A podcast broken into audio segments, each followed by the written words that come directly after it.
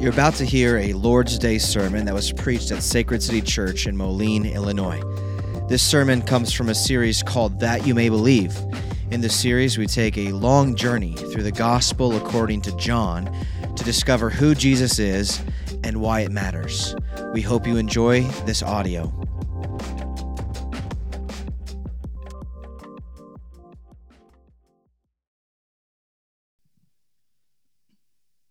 Hear the word of the Lord from John one, nineteen through thirty-four. And this is the testimony of John, when the Jews sent priests and Levites from Jerusalem to ask him, "Who are you?" He confessed and did not deny, but confessed, "I am not the Christ." And they asked him, "What then? Are you Elijah?" He said, "I am not." "Are you the prophet?" And he answered, "No." So they said to him, "Who are you?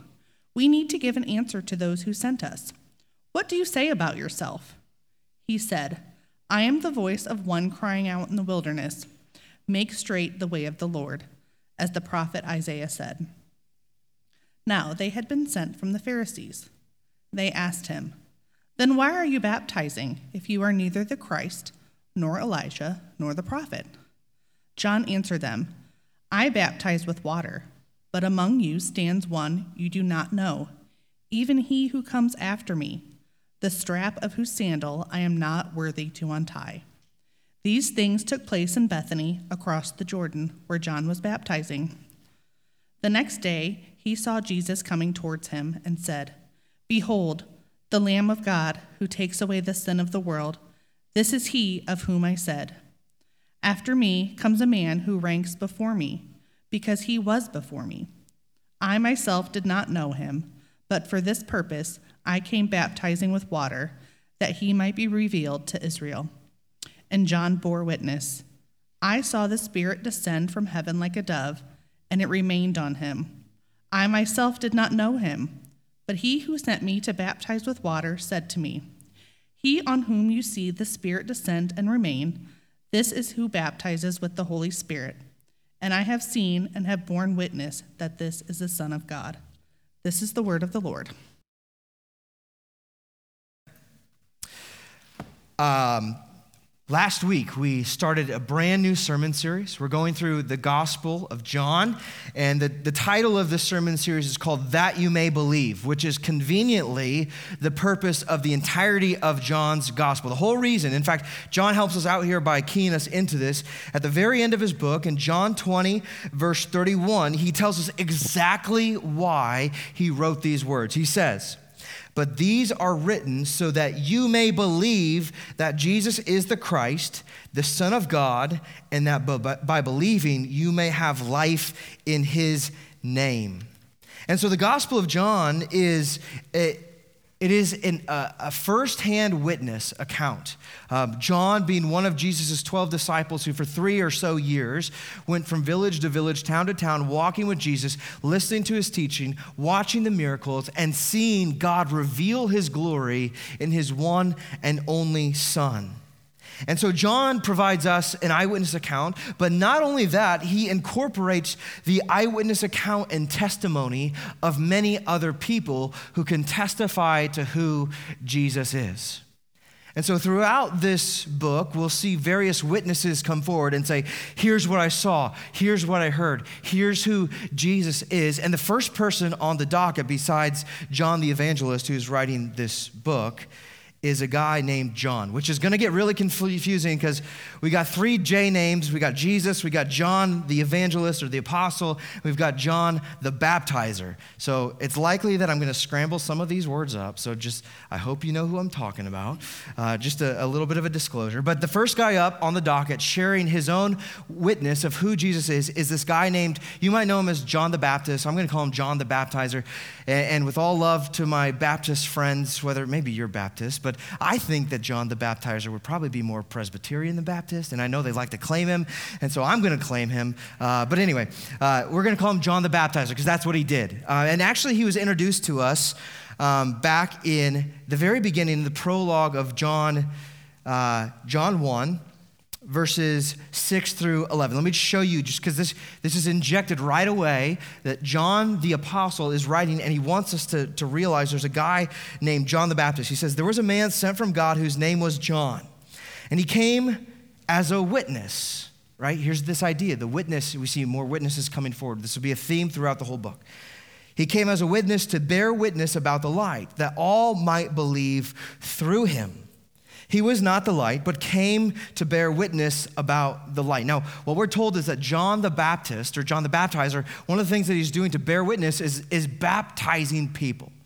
Now, for us, if you've been around the church, baptism is a pretty common idea. In fact, it's it's the entryway into the church, through whether it's you're baptized as an infant or you come from a home that, that was uh, not a Christian family and you get baptized as a first-generation Christian. It's an entry point into the church. So it's familiar for us, but in the first century, actually in first century pre-church era, uh, it was a little bit different. It was, baptism was a familiar concept, but an uncommon practice. So here in, in the church age, familiar concept, common practice. In the pre-church age, familiar concept, uncommon practice. And one of the things that made it a familiar idea was that it had ties back to the Exodus story. That when God was delivering his people from Egyptian slavery, he brought them through the Red Sea. They passed through the waters. And what Paul tells us uh, is that this is a, a sort of a baptism where God was marking his people. He was delivering them from slavery and bringing them into a new place so they could serve God fully. So there's one of the beginning points of that. And then as we move deeper into the temple and tabernacle era, one of the things that, that is in the midst of the temple is this giant water basin. And this water basin would serve as a way for the priests and the Levites to ceremonially cleanse themselves. So this was a, it was a symbolic washing. It was a, a ceremonial washing that we, would be applied to certain kinds of people. Um, and so it didn't make it, it was not a common practice that all of Jews would be baptized, just for a designated group of Jews that they would practice a ceremonial washing. But in addition to that group, there would be also these proselytes, these people who w- did not come from a Jewish background, who would come to faith because God is the God of the nations, and God would bring them into his family and to indicate this transfer of citizenship from being a citizen of the world to the citizen of, of the kingdom of heaven. They would apply this, uh, this marker of baptism that would mark them, that would signify that I've been washed, that I've been cleansed. There's something different about me now. And unlike our version of baptism, which is usually administrated by a, a pastor or somebody who's actually baptizing this person in the water, uh, this early version of baptism would be a self-administered baptism. So it was something that was relatively private, um, something that would happen but wasn't commonplace. Um, and so what we see with John as he comes baptizing is something totally different, where John is the one actually baptizing, and he's he's talking about this baptism being a different kind of baptism than anything that's happened before. And so this sets John apart here as we begin interacting with him in John's John's gospel. All right, John and John. All right. Um, Now, one of the things that in my studies, what I've realized today was, or not today, but this past week, uh, was that John the Baptist is, is often overlooked by Christians. Um, in fact, one commentator um, said that John the Baptist might be the most overlooked and neglected of the Christian heroes of the faith that we have, that we have something to learn from. And um, which is strange because John the Baptist makes an appearance in every single one of the gospel accounts of Matthew, Mark, Luke, and John. Everyone mentions John, and usually it's a pretty substantial mention of John. And in fact, in John's, John the Apostle's gospel, we'll see him pop up a couple times.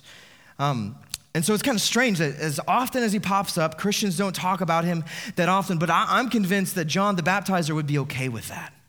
I think John the Baptist would be okay with us not talking about him. And as we move on, we'll, we'll see why that's the case. But, but I think that God wants us to actually look at him, because God has put him in his word in four different gospel accounts that our Lord Jesus wants us to look at John the Baptist and learn something from him. And so today what we're going to do Um, we're going to look in four directions. We're going to look at the at John the Baptist. We're going to look at him, examine his character and how he carried himself and his role in, in his ministry, what that all entailed. And then we're going to look past John the Baptist, because as, as great of a man as John the Baptizer was, uh, he made it very clear that he was pointing to someone who was far greater than he. And as we look at John and look past John, not only will we see an extraordinary man who is carrying out this extraordinary mission, what I want to do is show you that if you believe John the Baptizer's witness, this message that he proclaims, that God intends to make you and me like John the Baptizer. So that's going to cause us to look in. We're going to examine ourselves. So we're going to look at, we're going to look past, we're going to look in. And as we look in, we're going to also realize that God wants us to look out. So at, past, in, out is how we're going to look today as God commissions us to carry out the same mission of John the Baptist in the Quad City. So that's a, a bit of the uh, uh, framework for today. Let, let's start by looking at John the Baptizer. Now, this is something that many, many first century Jews would be doing.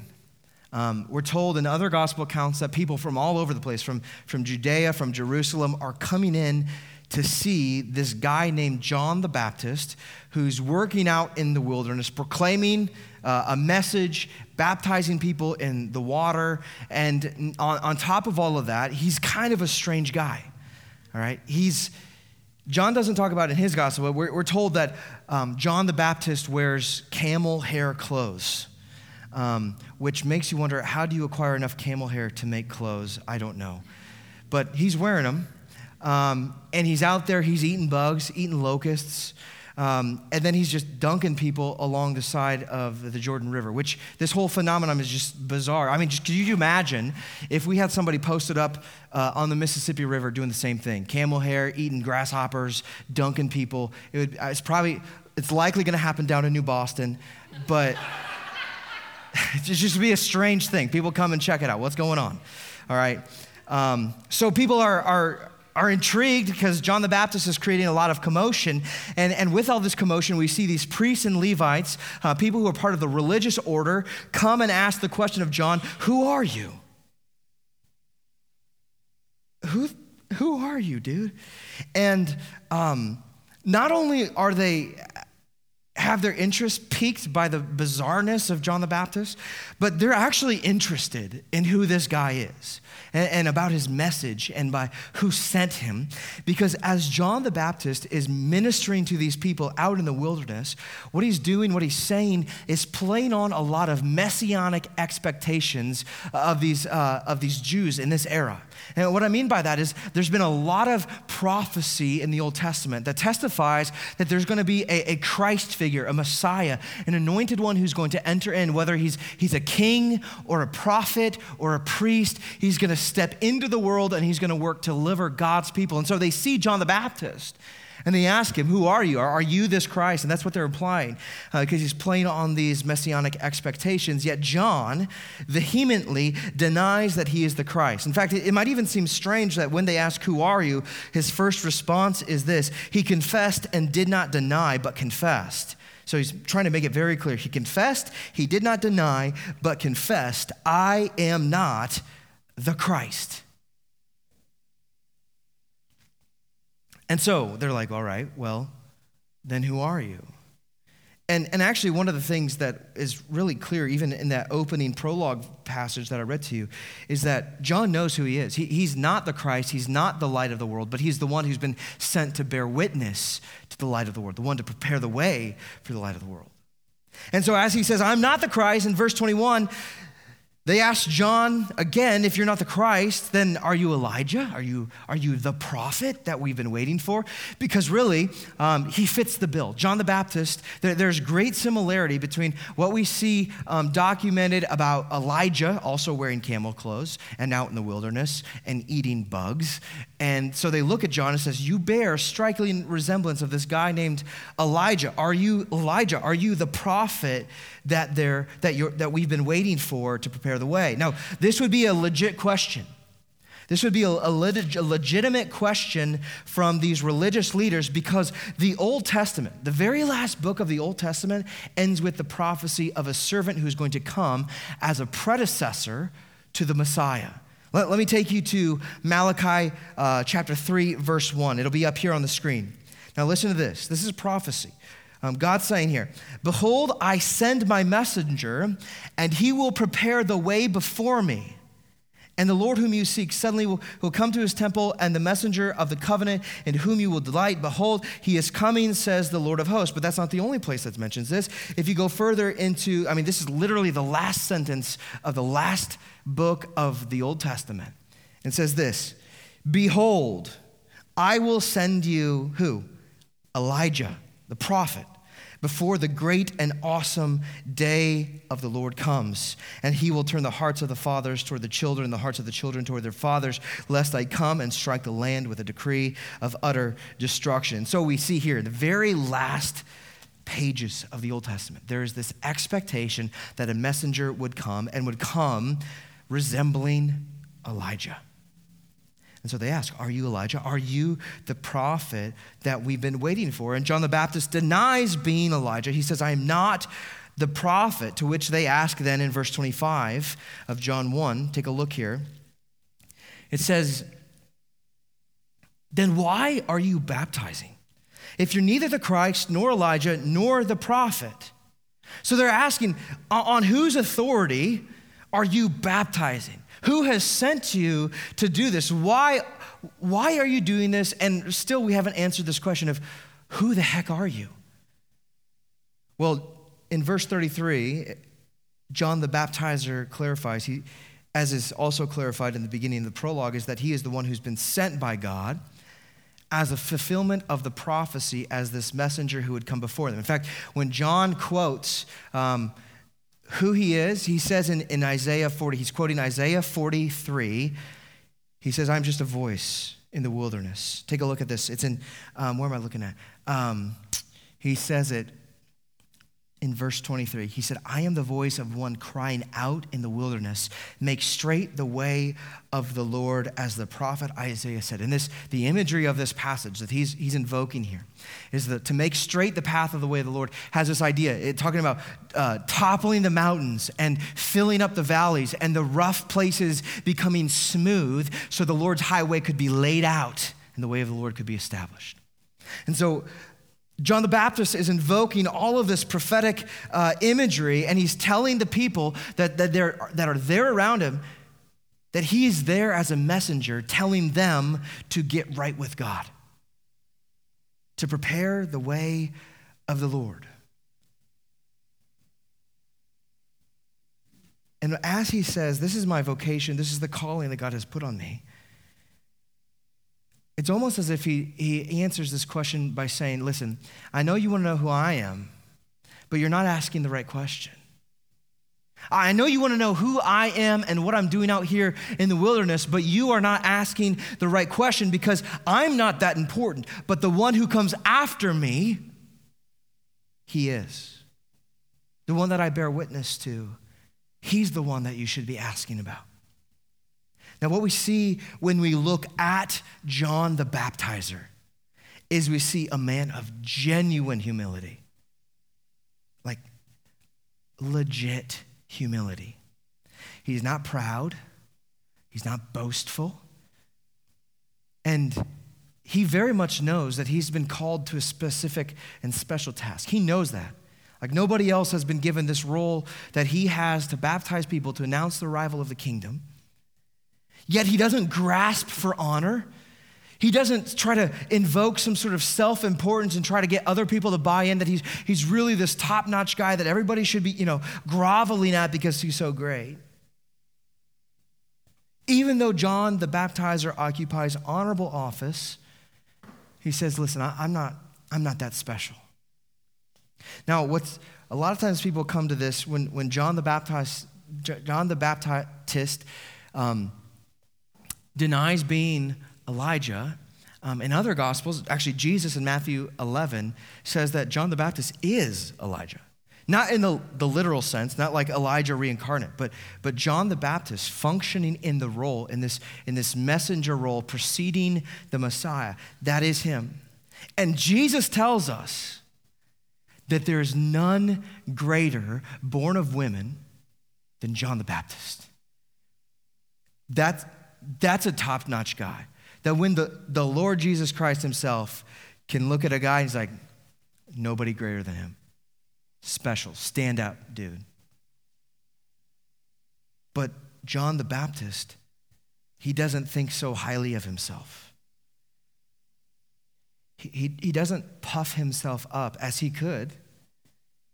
And you see this in verse twenty-six and twenty-seven where he says, I baptize with water, but among you stands one you do not know, even he who comes after me, the strap of whose sandals I am not worthy to untie.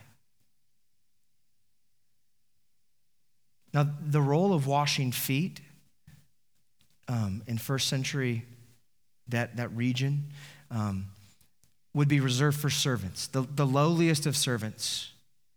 Um, they were in sandals all the time. They're walking through the streets. There's just all kinds of crud in the streets. It's, your feet get dirty, okay? Uh, everybody, they're not wearing Jordans or whatever. They're not wearing Crocs. Actually, if you wear Crocs, you know exactly what I'm talking about. They're getting dirty.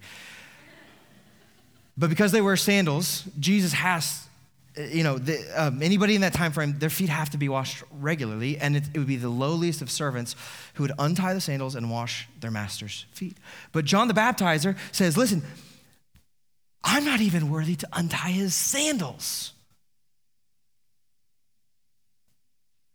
I'm not worthy to do a, a slave's job. What we're seeing here, like, you might think initially, like, come on, John, you're selling yourself short. But, but what this really is, is, is John the Baptist exuding true humility. Now, we have to realize that this is not a phony humility.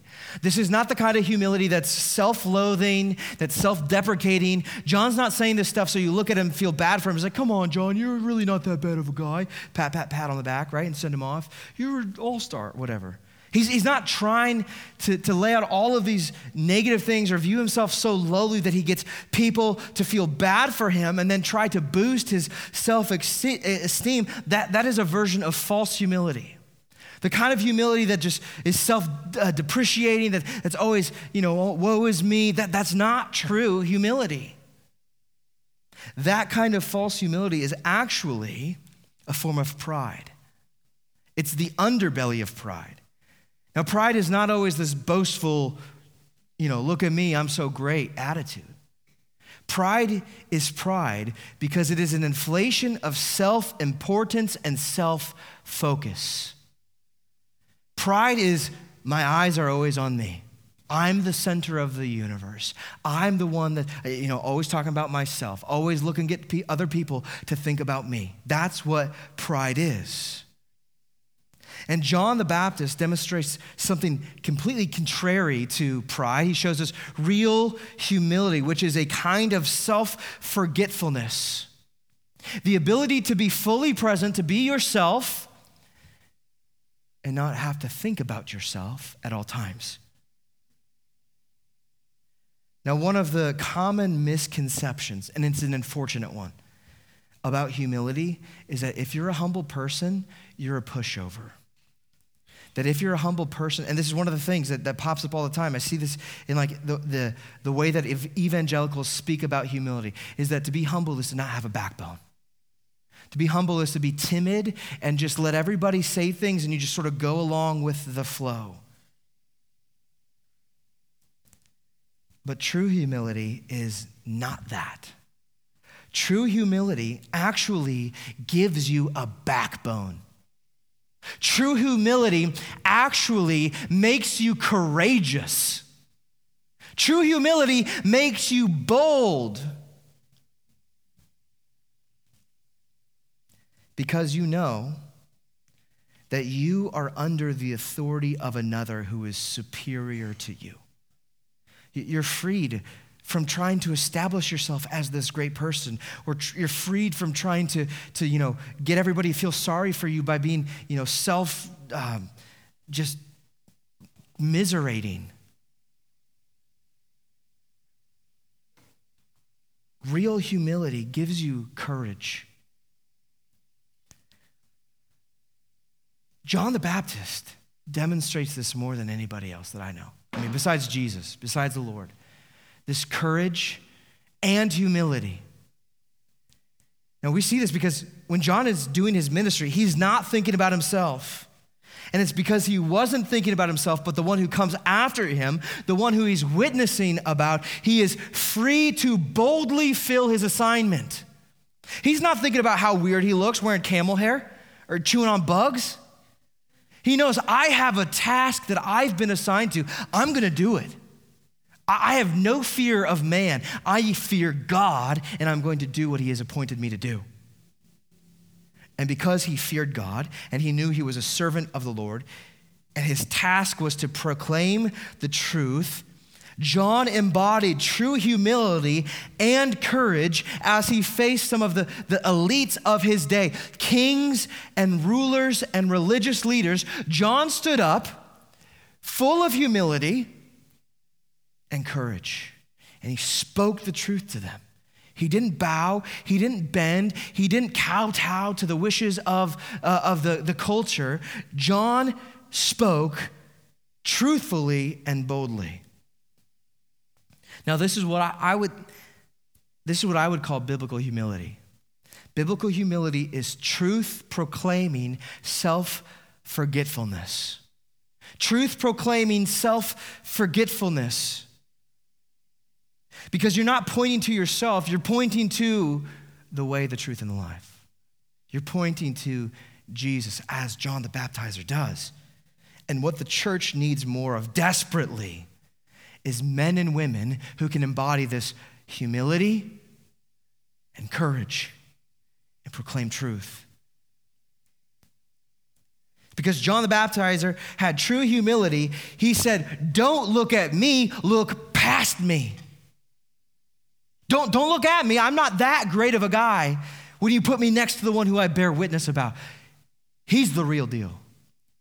Look past me. He says, I'm just a voice clearing the way so the Lord of the, the glory of the Lord is seen. That, that's actually, if you go back in, into um, Isaiah forty, verse six, the whole reason this messenger is here is to, to show, to reveal the glory of the Lord. And John the Baptist says, I'm not, I'm not here so you see my glory. I'm here so you see the glory of the Lord. And so the next day, as the passage progresses in verse twenty-nine, the next day we see Jesus coming toward John the Baptizer, and John the Baptizer says to him, actually says aloud, it's to him and for everybody else who's listening. He says, behold the Lamb of God. Now, this is interesting because in those passages that I, I read to you earlier from Malachi um, three one and, and the last verse of chapter four, both of those start out with this announcement of behold. This this is a um, this is a, a literary technique. This is this is a word that's used to make sure people's attention is grasped. It's like take take note of this, put your eyes on this, pay attention to this. Behold. And John the Baptizer comes along and says, listen, I, what I want you to do is behold this other guy. Behold the Lamb of God who takes away the sins of the world. He says, look past me and look to the Lamb of God. Now, not only do we have John the Baptizer testifying to who Jesus is, we see later on in verse thirty-two through thirty-four um, is that the Holy Spirit is also making testimony of who Jesus is. Look at this in verse thirty, thirty-two. And John bore witness, here he is witnessing, I saw the Spirit descend from heaven like a dove, and it remained on him.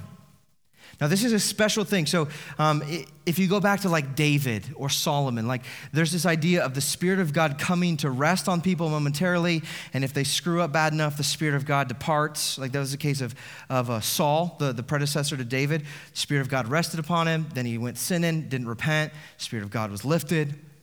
But here John says, not only did the Spirit of God descend from heaven, it remained on him. It did not depart. I myself did not know him. Now, he doesn't mean that literally, because John, John the Baptist and Jesus were cousins, so, or, you know, second cousins or something like that.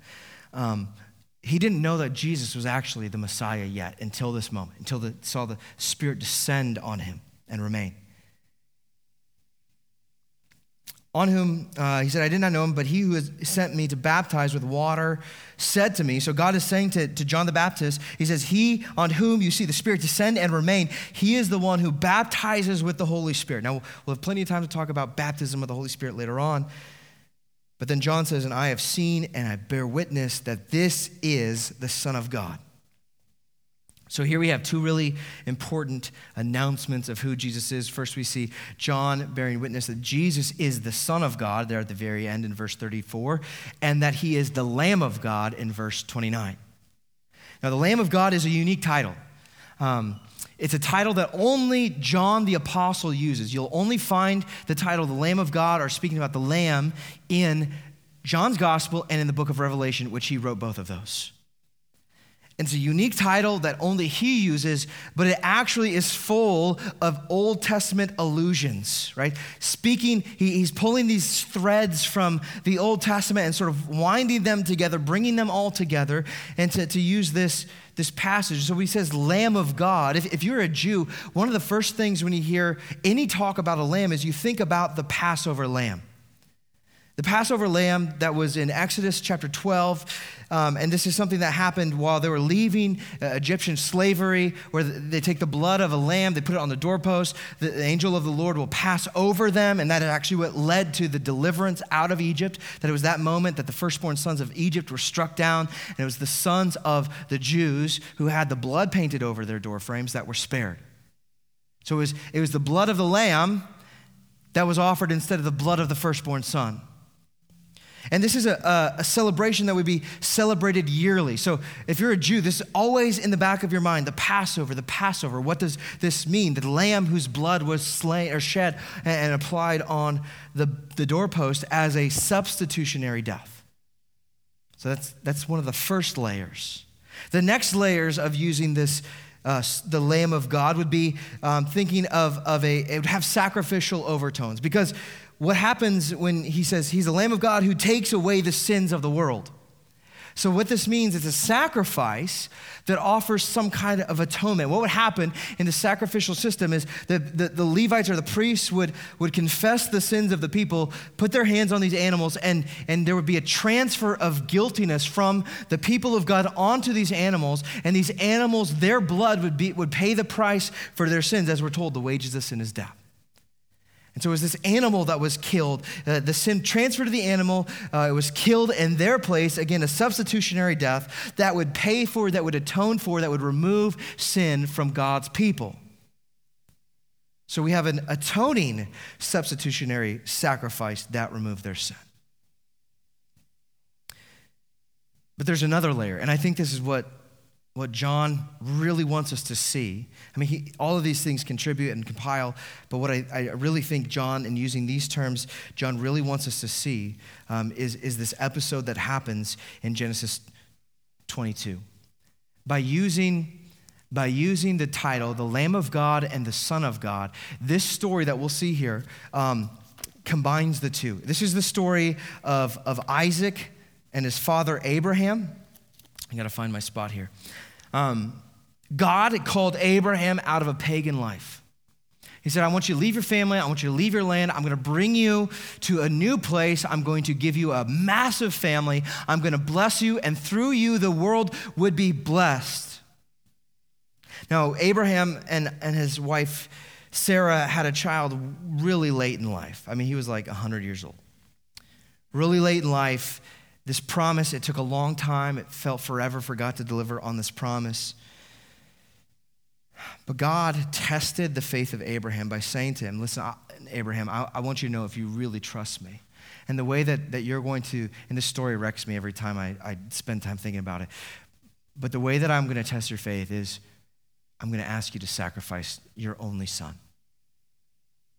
I'm going to ask you to lay him on the altar and to take his life. And Abraham, f- full of faith, saddles up his donkey, climbs up a mountain, and And as they're trekking up, his son Isaac says to him, hey, Dad, um, I realize we're about to go offer sacrifice, and I see the wood, and I see the fire, but where is the animal? Where's the sacrifice? What's the thing that's going to die on the altar? And and what Abraham says to him is that, son, God will provide. Now, he said that knowing, he he said that knowing that God wanted him to put his son on the altar. And Abraham does. Abraham takes his son, he lays down the wood, he places his son on the wood, and just as he's go lifting up his, his, his knife in his hand, an angel of the Lord stops. Let me, let me read this. Um, this is Genesis twenty-two, verse nine. When they came to the place of which God had told him, Abraham built the altar there and laid the wood in order and bound Isaac, his son, and laid him on the altar on top of the wood. Then Abraham reached out his hand and took the knife to slaughter his son, but the angel of the Lord, who I believe is Jesus, the pre-incarnate Jesus, called to him from heaven and said, Abraham, Abraham. And he said, here I am. He said, do not lay your hand on the boy or do anything to him, for now I know that you fear God, seeing that you have not withheld your son, your only son from me. And Abraham lifted up his eyes and looked, and behold, behind him was a ram caught in the thicket by his horns. And Abraham went and took the ram and offered it up to God as a burnt offering instead of his son. So Abraham called the name of the place, The Lord Will Provide. As it is said on this day, on the mountain of the Lord, it shall be provided. In the moment when Abraham's about to offer up his son, God says, stop. I've got a substitute for you. T- take this lamb, take this ram that is caught in the thicket, and let him take the place of your son. Now, one of the ways that Christianity is completely different than other pagan religions is that never again does God ask for the life of a child. The pagan gods, the pagan religions of the early world, and even I would even say the pagan religions of our day, claim, make claims for the blood of innocent ones. But never again does God ask for a child's life. In fact, God commands his people later on, as you move through Deuteronomy, Exodus, he commands God's people, the Jews, to protect the life of children. As God's people, we are to protect the life of children. Abortion, uh, working to abolish abortion in our state, in our country, is part of our Christian duty, to protect the life of our own children and the children of our society.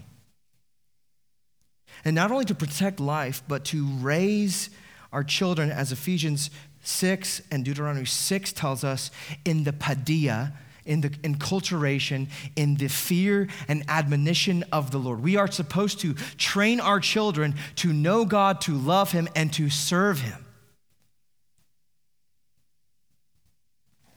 And in this, our children have life.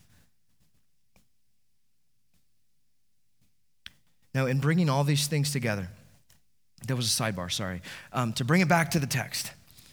In bringing these things together, I'm not sorry actually about that sidebar. In bringing all these things together, the Son of God, the Lamb of God, the allusions to the Passover lamb, the sacrificial lamb, um, the, the, the, the Son who is spared. John the Baptist is wanting us to see Jesus as the fulfillment of all these things, as the Son of God and the Lamb of God who was slain. That Jesus is the Passover substitute.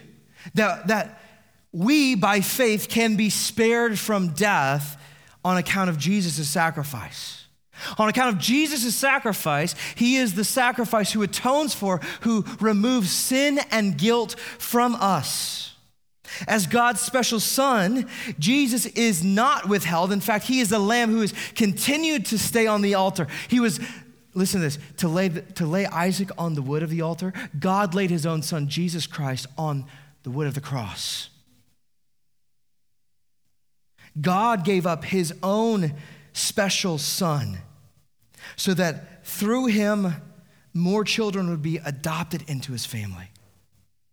By taking away the sins of the world, by by believing in Jesus with a, through the gift of faith that God gives, that we would have adoption.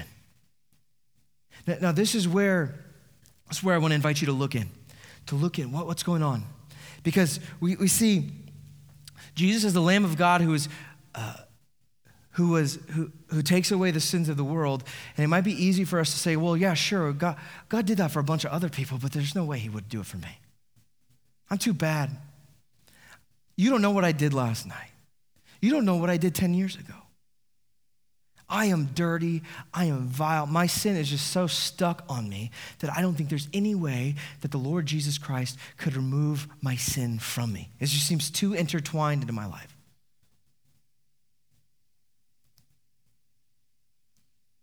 But here's the reality, that Jesus came to die for your sin. Jesus laid down his life for yours. Now, I, I want to be very clear about something, that Jesus didn't come and die for you to, to feel better about yourself. Jesus came and died to reveal the glory of God in salvation, that you would see the gracious and steadfast love of God, that you would see the God who we profess this morning, who is slow to anger, who does not deal with us according to our iniquity. Why? Because Jesus dealt with them. Jesus took care of our sin. All of our sin, past, present, and future, were placed on Jesus on the cross, and in that moment, the wrath of God is absorbed. There, there's none left for you to pay. It doesn't. It's like it's not like you go to dinner with Jesus, and he's like, you know what? I'll pay for eighty percent of the tab if you can handle the other twenty percent and the tip. Jesus is like, I got it all. It was all placed on Jesus. He absorbed the wrath of God. He paid for sin. And as he did so on the cross, he was pushed out. He was despised so that you could be brought into God's family. He was the one and only, the, the unique Son of God who was turned away so that you could be brought in, so that you could have life in him and through Jesus Christ. And the only way that this occurs, it's not by showing God that, that you're actually worthy of his forgiveness or his love. The only way that you can access this is by faith. And faith comes by hearing. Now, if you believe, if you believe that Jesus is the Son of God, he's the Lamb of God who takes away the sins of the world, even your sin, this changes everything. This is a game changer. This means for you, you stand justified. In the eyes of God right now, you are clothed in the righteousness of Christ. You're not defined by your sin. You're not defined even by your own successes. You're defined by the perfection of Jesus Christ. And, and though God looks at us through the blood of Christ, there's this real sense that, that we are not, we are not projects that have been completed. Right? We all have sin that lingers. Even though, even though we receive the gift of grace, through faith, we believe, we know that we've been saved, we've been delivered, we've been justified by Christ. There's still this sanctification that takes place. This act of becoming more of who you are, of, of acting according to our God-given nature as redeemed sons and daughters of the King. And in this process of sanctification, which is a lifelong act, this is a, a, a process where God is little by little removing sin and your desire for sin from you and replacing it with desires for God, desires to do good. Now, this, this process of sanctification, this is Jesus changing you. This is not you figuring out your life. This is not you pulling yourself up by the bootstraps. This is Jesus changing you in real time.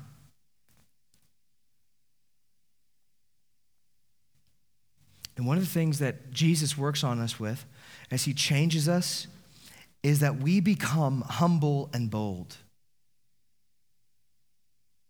We become humble in the sense that I can confess my sin. I don't have to hide it. I don't have to pretend like it doesn't exist. I don't have to, I don't have to work to boost my resume so that people will like me and God might accept me. I, I can be who I am and not have to focus on me because I'm pointing to the one who paid the price for my sin. But in that, it doesn't mean that we're like looking down at our feet all ashamed. No, no, no. We're told that we in Christ are more than conquerors. We have this confidence, this boldness. There is a, a gospel swagger that we have. And in this bold humility, God turns us into missionaries. So we look at John, we look past John, we look in at ourselves, and now God wants us to look out past ourselves too.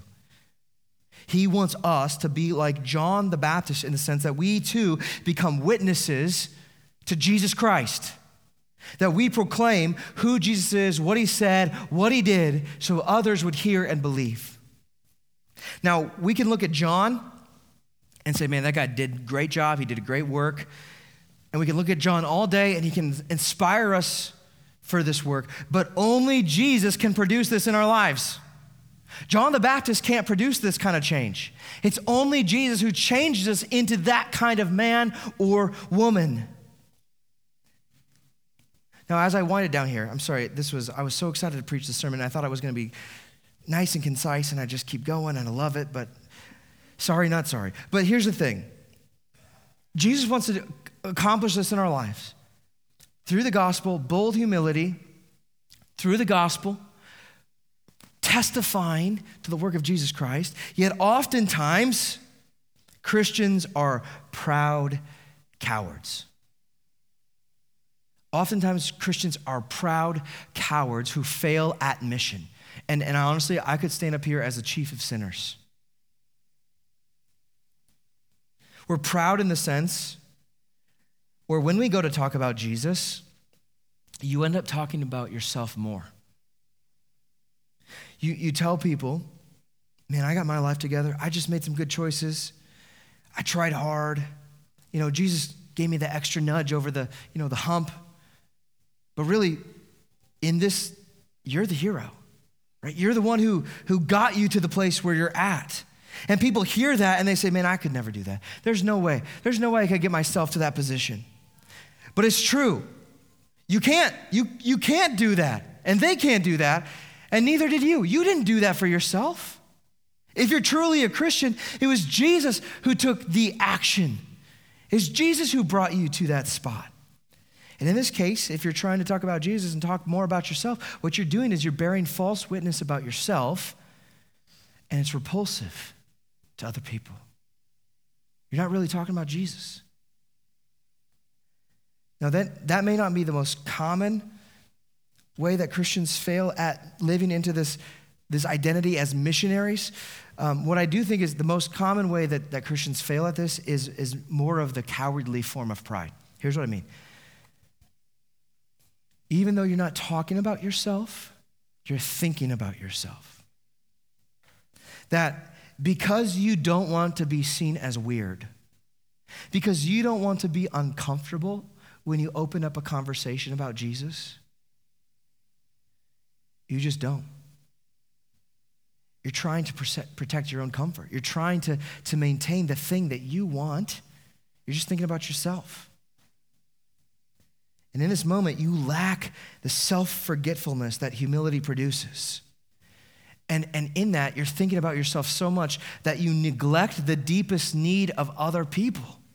What people need more than anything is to hear the message, behold the Lamb of God who takes away the sins of the world.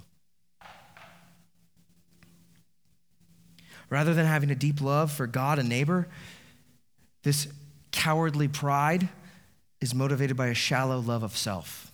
Instead of being moved by deep gospel joy, which Lesslie Newbigin talks about, like mission is really um, radioactive fallout of joy. That the joy we receive in Christ, you just can't help it, just oozes out into the world.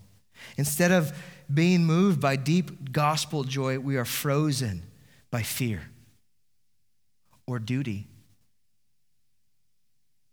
where we ought to stand up and boldly proclaim the truth. We sit back and we let liars run their mouth. Now, without men and women who imitate John the Baptist, this true gospel humility and gospel courage, our city will suffer. Without humble truth speakers, our city will deteriorate. God is raising up men and women to boldly proclaim the truth, to not to point to themselves, but point to the one who is greater than us. And, and one of the, the amazing things about the gospel is the gospel isn't just for us to get us to become Christians. The gospel is for us as Christians, because as Christians, we still have a need to confess our sin, specifically our failures as missionaries, especially the times where we bow at the idols of, of comfort or fear or fear of man. The gospel enables us to, to be self-forgetful in the sense that, that we turn from our own failures, we confess them while looking to Jesus Christ. And we remember that we are saved by faith, not works, but in our salvation, we are saved for good works. And the more that we see Jesus as the Son of God, as the Lamb of God who takes away the sins of the world, the more that we see it and understand what he has done, the more you, Christian, will want to bear witness to the truth. See, if you have a problem being a missionary, it's probably not that you're, you're too intimidated. It's, it's that you have not fully grasped the glory of salvation in Jesus Christ. You haven't been filled up with the joy of knowing the Lord in this deep and profound way that only Jesus gives you the ability to know. What this means is that we go back time and time again to remember the gospel, to preach the gospel to ourselves and to one another. And the more that we see Jesus as the Son of God, the Lamb of God who takes away the sins of the world, we will want to bear witness to the truth. We want to proclaim like John, here's the one, behold, Jesus. In fact, this is one of the things that the Apostle Paul tells us in Second Corinthians five is that we become ambassadors for Christ. That God is making an appeal through us. God desires to be known, even by the people who do not yet know him. God wants to be known, and so he uses his people to proclaim, to bear witness, so that more people can receive the good news of grace through faith in our Lord Jesus Christ. That more people would see Jesus as the Lamb of God, and as we see the Lamb of God, we see the Lamb triumphant, the Lamb victorious, the Lamb who overcame death in Revelation, where the glory of God radiates from the person and work of Jesus Christ.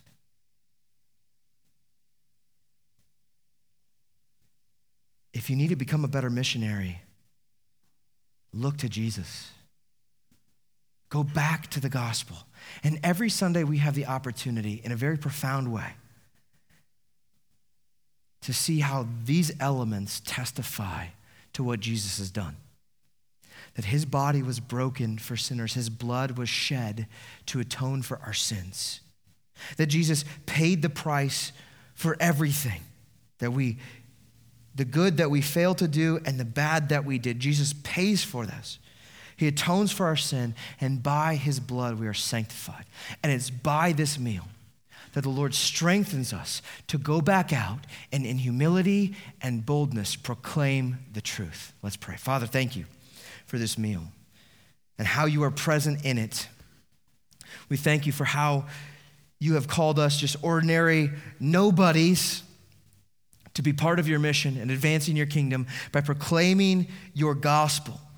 Help us, Lord, develop in us this deep humility and boldness that only the gospel can produce in our lives. Only Jesus can bring this about. We cling to him as our founder and perfecter of our faith, who laid down his life for us, our substitute, our sacrifice, the Son of God, the Lamb of God who takes away the sins of the world. We thank you, Jesus, for all you've done. In your name we pray. Amen.